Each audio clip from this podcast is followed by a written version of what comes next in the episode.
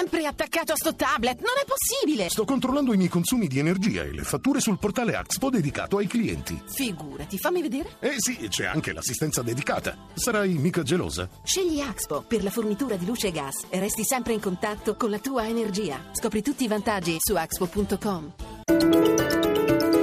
Radio uno News Economy. Le diciotto e cinque minuti, buon pomeriggio da Luigi Massi. Chiusura in terreno negativo oggi per le borse europee, ci dice tutto Riccardo Venchiarutti dalla redazione di Milano. A te. Chiusura in forte ribasso per Piazza Affari che, al pari delle altre borse continentali, sconta le rinnovate tensioni sul debito greco.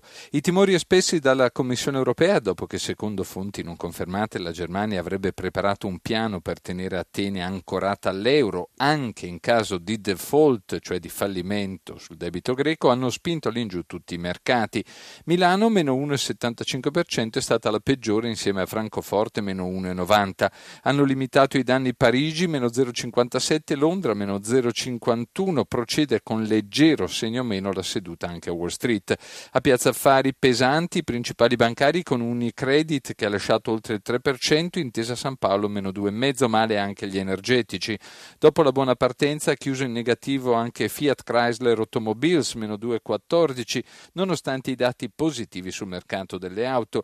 Le tensioni sul debito greco spingono all'insù lo spread, salito sino a centoventinove punti base, mentre il cambio fra euro e dollaro incrocia uno virgola zero sette. Da Milano è tutto, linea Roma. E grazie a Riccardo Venchiarutti. Lo dicevamo, ancora timori sul debito della Grecia. So the global recovery continues, but it is moderate. E state sentendo proprio il direttore del Fondo Monetario Internazionale, Christine Lagarde. È in corso infatti a Washington la sessione primaverile dell'F M I. La crescita globale migliora, ma non è abbastanza, ha detto Lagarde. Quanto alla Grecia, si dice preoccupata per la scarsa liquidità di Atene e auspica Lagarde un'accelerazione del lavoro sulle riforme. E torniamo in Italia. A marzo segnali positivi dall'occupazione nelle piccole imprese, a registrarlo è la C N A che ha valutato l'impatto del Jobs Act sulle sue aziende. Vittorio Cota ha sentito il segretario generale Sergio Silvestrini. A marzo di quest'anno c'è stata un'impennata della nuova occupazione nelle piccole imprese, le assunzioni crescono rispetto allo scorso anno dello stesso mese dell'otto virgola sei per cento, i contratti a tempo indeterminati aumentano addirittura del cinquantaquattro virgola sei per cento in dodici mesi. Ci paiono dati significativi, non attesi in queste proporzioni. Eh, interessante ci pare che siano dati che derivano da, da piccole imprese. Abbiamo un fortissimo campione che ci conferma questa tendenza sostanzialmente omogenea in tutta Italia. Potete affermare che la ripresa è partita? Beh, è partita per alcuni settori, non totalmente partita. Certo, appaiono significative alcune tendenze all'inversione del ciclo economico. Forse il momento più basso l'abbiamo raggiunto, ma certo ancora Ancora c'è molto molto da lavorare, soprattutto sul mercato interno, che rischia di rimanere al palo, di non decollare, come viceversa sta avvenendo per tutte le nostre imprese che sono nella filiera dell'esportazione. Quindi per la C N A, cioè per voi, il Job Act funziona, comincia a funzionare, perché è un po' presto? Io direi che il Job Act comincia a funzionare per un combinato disposto, naturalmente, che è il contratto a tutele crescenti, la decontribuzione significativa sul costo del lavoro e l'aver tolto l'I R A P dalla base I R A P. Questi tre elementi certamente rendono più profittevole rispetto a prima l'assunzione di giovani, di ragazzi. Eh, le nostre imprese eh, stanno lavorando positivamente in questa direzione. La cosa che, di cui hanno bisogno è di giovani motivati, qualificati, per dare una mano a cogliere il segno positivo dell'economia che lentamente sta, sta avvenendo.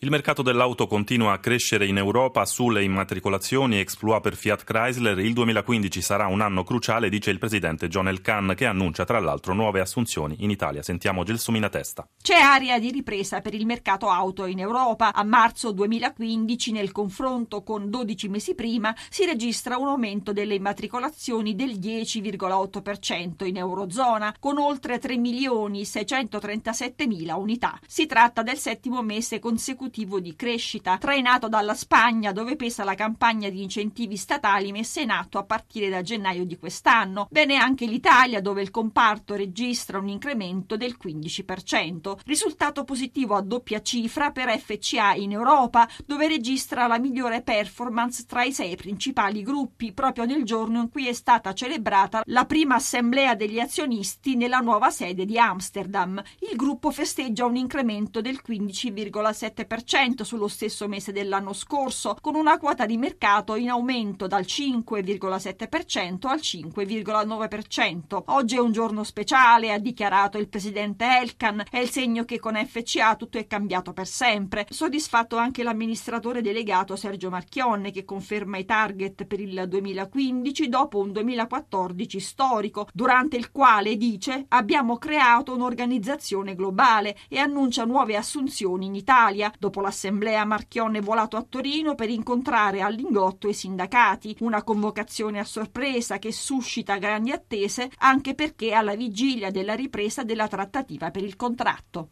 Cambiamo ancora argomento. Intesa San Paolo avvia le attività della nuova filiale di Istanbul, è al momento l'unica banca italiana a operarvi direttamente. Il nostro corrispondente Emanuele Fiorilli ha intervistato il direttore generale Gaetano Micicchè. Come pensate di svilupparvi su questo mercato che non è molto facile? Noi abbiamo già tantissima clientela in Turchia che seguivamo dall'Italia, sia nel campo delle financial institution che nel campo del corporate. Noi abbiamo, credo, delle atu serie da giocare come banca, in particolare come divisione corporate e investment banking. Quali problemi che pensate di incontrare? I problemi sempre di una prima volta e quindi certamente di una concorrenza che certamente ci troveremo a dover affrontare. affrontare, ma io vedo quello che siamo riusciti a fare in altre aree geografiche anche di recente. Abbiamo aperto di recente in Brasile, stiamo andando molto bene, abbiamo aperto e siamo presenti in Medio Oriente. Quanto incide la situazione politica di un paese, una banca straniera che vuole operare su questo paese? Ad esempio qui il sette giugno si andrà ad elezioni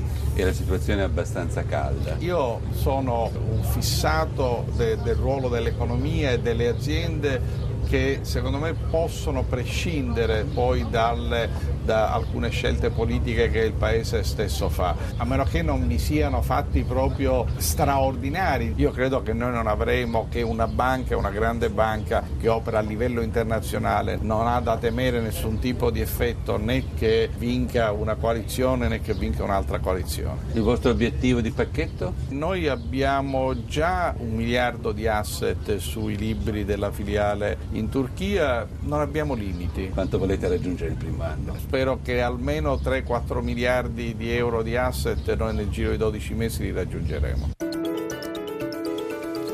Le diciotto e dodici minuti, News Economy a cura di Roberto Pippan torna domani alle undici con la collaborazione tecnica di Renzo Zaninotto. Da Luigi Massi buon proseguimento d'ascolto su Rai Radio uno.